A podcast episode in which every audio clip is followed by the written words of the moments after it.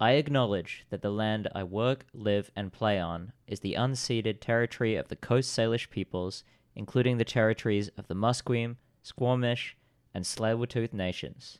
Are you someone that likes or dislikes oatmeal raisin cookies? Mm. Depends what kind of mood I'm in, I think. I I usually go for oatmeal chocolate chip because I'm more of a chocolate Right. fiend, but I think oatmeal raisin they're they're okay.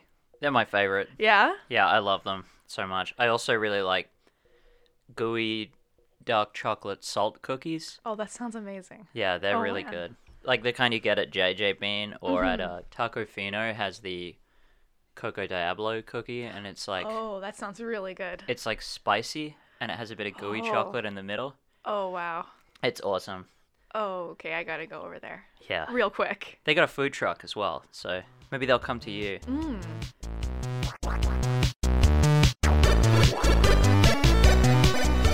Welcome to episode 62 of Van X Van. I'm your host, Doug Vandelay, and I'm joined today by illustrator, cartoonist, and award winning graphic designer Haley Boros. How's it going? Oh, great. Thanks so much for having me, Doug. I'm excited to be here. Doing good. No worries, no worries. So tell me about this graphic design award. Oh, well, I I have a couple when I was doing graphic design for uh, smaller theater companies, there'd be like these competitions that would happen and there'd be it was like a regional competition where they'd come together and have little plays and stuff, like one act plays. And uh, a couple times my poster design won. So twice actually. Very exciting. And um, how long had you been doing graphic design up, up at that point? Oh, uh, let's see. About I would say a six to eight years, I think. So I think I've been doing graphic design now for at least fifteen more years than that. Yeah, so a long time since Cool. high school. Yeah. Yeah, a long time. Uh, well, your work has uh, appeared in multiple comic anthologies. yeah. Um, what have been some of your favorite to work on? Oh, great question. I think my favorite to work on uh, might have been the Fairy Fire anthology. It was a uh, D&D 5e supplemental. Uh, so there would be a module in it as well as different monsters and deities and characters that you can interact with. And the basis is that it's like a fairy punk uh, drawings and stat blocks and that kind of thing. So I got to draw uh, two masks for the Masquerade Ball module, and I think those were my favorite because it was the, the first time I really got to use my iPad Yeah. when I got that uh, two years ago. So I was like really excited about that. What is fairy punk? Is that like are um like don't know. You know how steampunk is kind of a ma- a mishmash between like uh steam engines and kind of Victorian, Victorian England? England. It's kind of like that. So there's like steam inspired but also like fairies, like really So steampunk with- that's touched by the fae. kind of. And also if do you remember the uh uh, what is it? Uh, Lisa Frank from like the 90s. Did you ever encounter that? In I don't think that was very big in Australia, but I'm aware of the cultural phenomenon. the, They're like cultural trapper phenomenon. keepers and yeah, stuff. yeah, exactly. Yeah, yeah, binders, uh, pencil cases, that kind of thing. So it was like very inspired by that as well, like just the bright, bright colors and Even if it if I was, I went to an old boys school Yeah. where we had like school branded pencil cases and backpacks, what color were they? Dark navy blue. Oh boy, Yeah. inspires no creativity whatsoever. No, not really. no. And they had our uh, our school crest on them and the, the, the Latin slogan Deus Dux Doctrina Lux. You know, oh, what does that? What does that mean? I uh, do not means speak Latin. it means God is our teacher, learning is our light. Oh. Yeah. well, I think uh, uh, fans of the network will will know Jesse. Uh, my husband also went to, to Catholic. He went to Catholic high school. I don't know what his Probably something e- equally terrifying. Equally, equally terrifying. Equally God fearing, as it were. Well, my school was Yeah. Anglican, so it's a bit different. A but you know, it's like column A, column B. Who yeah, knows? exactly. A little from this, a little from that. Back to anthologies. Yeah, uh, yeah. Do you have a dream anthology to be featured in? Oh my gosh. Um, I is such a great question. I think I want to be in an anthology that's like just dog stories, like just stories about people's dogs or famous dogs.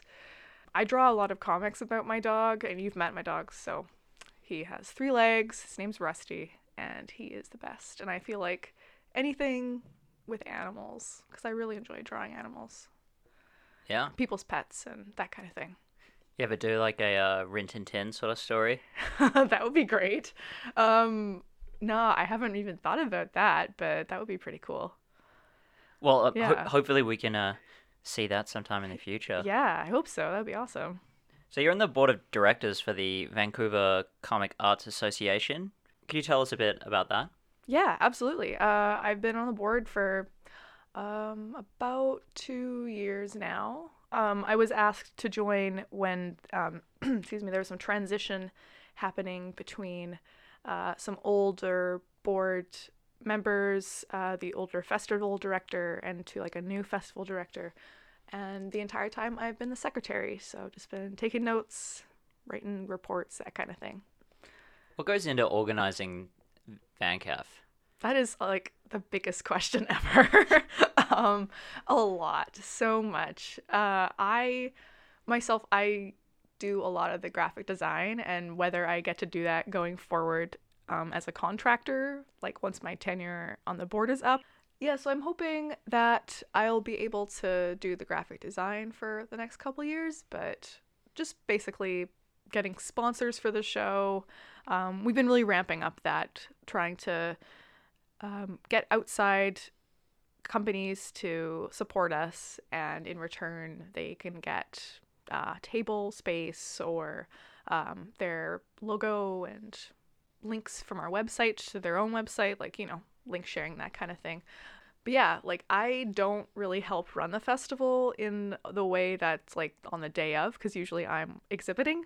Yeah. Uh, so I try to exhibit as often as I can. Like I've been doing it now for three, I guess it'll be four years next year, hopefully. But I'm also helping with the curation process right now. So we're going through, uh, as of December, we're going through all the people who've applied for 2020, and it's like 550 people. So And how how many do you have to uh, narrow that down to? ooh, uh, about a little over 300 people. Oh, that must yeah, be tough. it's really tough. Yeah. Yeah. Yeah, There's the majority of the applicants are new applicants, which is really awesome. That's And- good. And we're actually accepting like you know quite a few people, so that's really great that we can see new faces every year. Hey there, lovely listeners. I'm Talia Murdoch, and I'm here to tell you about my show, Everything Economics. Every week, I talk about the world around you, specific social and economic issues, and dive into how fantasy realms would work in real life. That's Everything Economics on the Cave Goblin Network. So you, you exhibit at uh, quite a lot of conferences as well. Yeah. Um, Yeah. always hearing you and uh, Jesse are off on on your way to uh, Yeah. to Emerald City or Rose City. Mm-hmm. Um, aside from Vancouver, what's your uh, favorite one? Uh, the favorite. Oh, that's oh, such a hard question, Doug. Um, I think Hard hitting questions. hard hitting questions. Yeah. Oh boy. Uh, I think in terms of meeting people that I will probably never see again would be the Small Press Expo in Bethesda, Maryland. So I flew across the country last year. No, 2018. I guess it's 2019 still.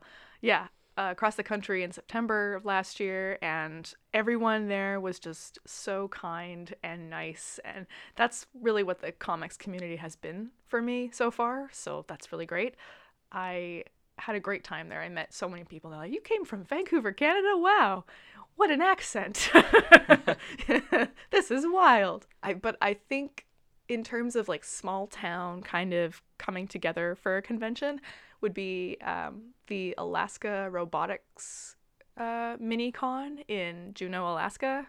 I went there last year or last year and this year, and basically the cartoonists and writers and other creatives come together um, at the end of every April, and we get to go camping in the woods in like these old, these older cabins, sort of on a, not an abandoned camp like summer camp, but it's in operation, and before that happens, there's this little mini convention on the Saturday, and there's like I don't know 40 40 people exhibiting, 50 people, and they're just they're just all having a nice time, and all the people from Juneau just come through, like all the locals, and it's what, really what great. makes it a robotics convention? Oh, um, it's the, that's the name of the company Right. that sponsors it. They call themselves the Alaska Robotics Gallery, but they don't really have very many robotics. And I think that's really just the logo that they have is this little robot. Do you, do you get people showing up that are I um, think so. disappointed that there aren't robots? Maybe. I think so. And they're I haven't talked to anyone when I went there who was disappointed, but they were like, "What's going on?" They'd come in and they're like, "Whoa, there's comics in here." Maybe you can do a uh, a robot comic for them. Oh, maybe. Maybe Yeah. maybe you'll corner that market. maybe I will. You produced a lot of zines, uh, notably for me, the uh, the one you mentioned. Well, sort of what you mentioned earlier. My dog has three legs, Yes. Which is featured on a shelf here in the studio. Yeah, I Um, see it right now. How is the process of working on a zine different from uh, working on a book? Working on it as opposed to an anthology, like comic anthology. Or... comic anthology or uh or your own story or anything what Mm-hmm. what is how is it how is a zine different Mm, I think a zine is really more free flowing, and there's there's really only one, maybe two editors from what I've seen, and it's usually yourself, and you're just curating it yourself, the information, the story, the art. With the zines that I've done, a lot of them have either been collections of art, so more of an art zine than a comic one, but the one that you have is like kind of a little bit of both. Um, but I think I think it's you know you can make it quicker as well because if you uh, fold or print and fold it yourself, then you can just mass produce it on the fly as opposed to waiting the production lead time for a book and having to order more books, that kind of thing. so it's uh, a lot more easy to be independent Yeah, definitely. uh tell me about carded Carded. Yeah. Oh yeah. Yeah, that was a while ago. I uh I like applied an illustration for or for that show. Um and I want to do more gallery exhibitions next year. I think that's my goal. I want to try to look to see if there's any sort of open space somewhere that I can exhibit, particularly my Inktober from this year. Where Yeah. It was like my Rusty uh comic each day, him going on an adventure. But yeah, Carded it was it was a really interesting exhi- exhibition where uh, the organizers took art that people submitted and they published them on trading cards. Um, and you could buy them in packs of six, or like you could buy all of them. But it was really cool because people would get random packs and then they'd like stand around in the gallery and trade them and try to get their favorite artist's work. And the artists had their own. They had like I think it was 30 or something. You could just give out your own to people if you stand by your artwork and you're like, this is my art. Anyway, that's what I did because it was pretty exciting to be in an exhibition that wasn't a university one.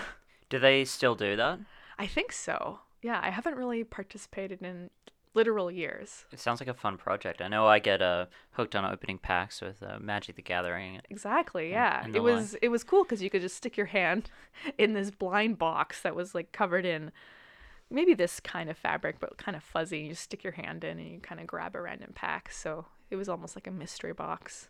like a, It was like a really goodie cool. bag Yeah. Yeah. Uh what's the next big project for haley boros Ooh, I uh, I'm hoping to have a um, 24 page comic done in time for Emerald City about uh, these two wives who go on adventures. It's based in this sort of fantasy world.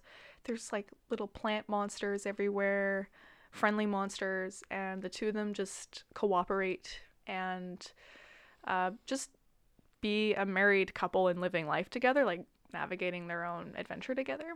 And then at the end, they just come and uh, relax in their beautiful house. And it's, That it's a very nice. yeah, it's a very kind, very kind, loving so adventure. you've written that already Um, my table mate for Emerald City, she's the writer. So uh, she's doing some edits right now, and uh, I'm gonna be working on some inks soon too. So fingers crossed that gets done in time because Emerald City is pretty pretty K- soon. keep your eye out for that one Yeah, definitely. well thanks so much for coming and talking to me today haley Yeah, so uh, absolutely. anything else you'd like to plug before we wrap up Yeah, sure. Um, I will plug my website where you can find me on the internet. My website is haleyboros.com, H A L E Y B O R O S.com, where you can find all my artwork, comics, illustrations, and link to my Patreon as well, where you can see my work early for a little tiny nominal fee. Whatever you'd like, but all my artwork is also on the socials too Twitter and Instagram. Great. Well, we'll link that uh, down in the show notes. Cool. Thanks for listening to Van X Van. You can find me on Twitter at Doug Vandelay and the show at VanXVancast. If you enjoyed the show, please consider leaving us a review on Podchaser or iTunes. It's the best way for us to grow at no cost to you. We're also on Patreon at patreon.com forward slash cavegoblins. I'm Doug Vandelay. See you next time.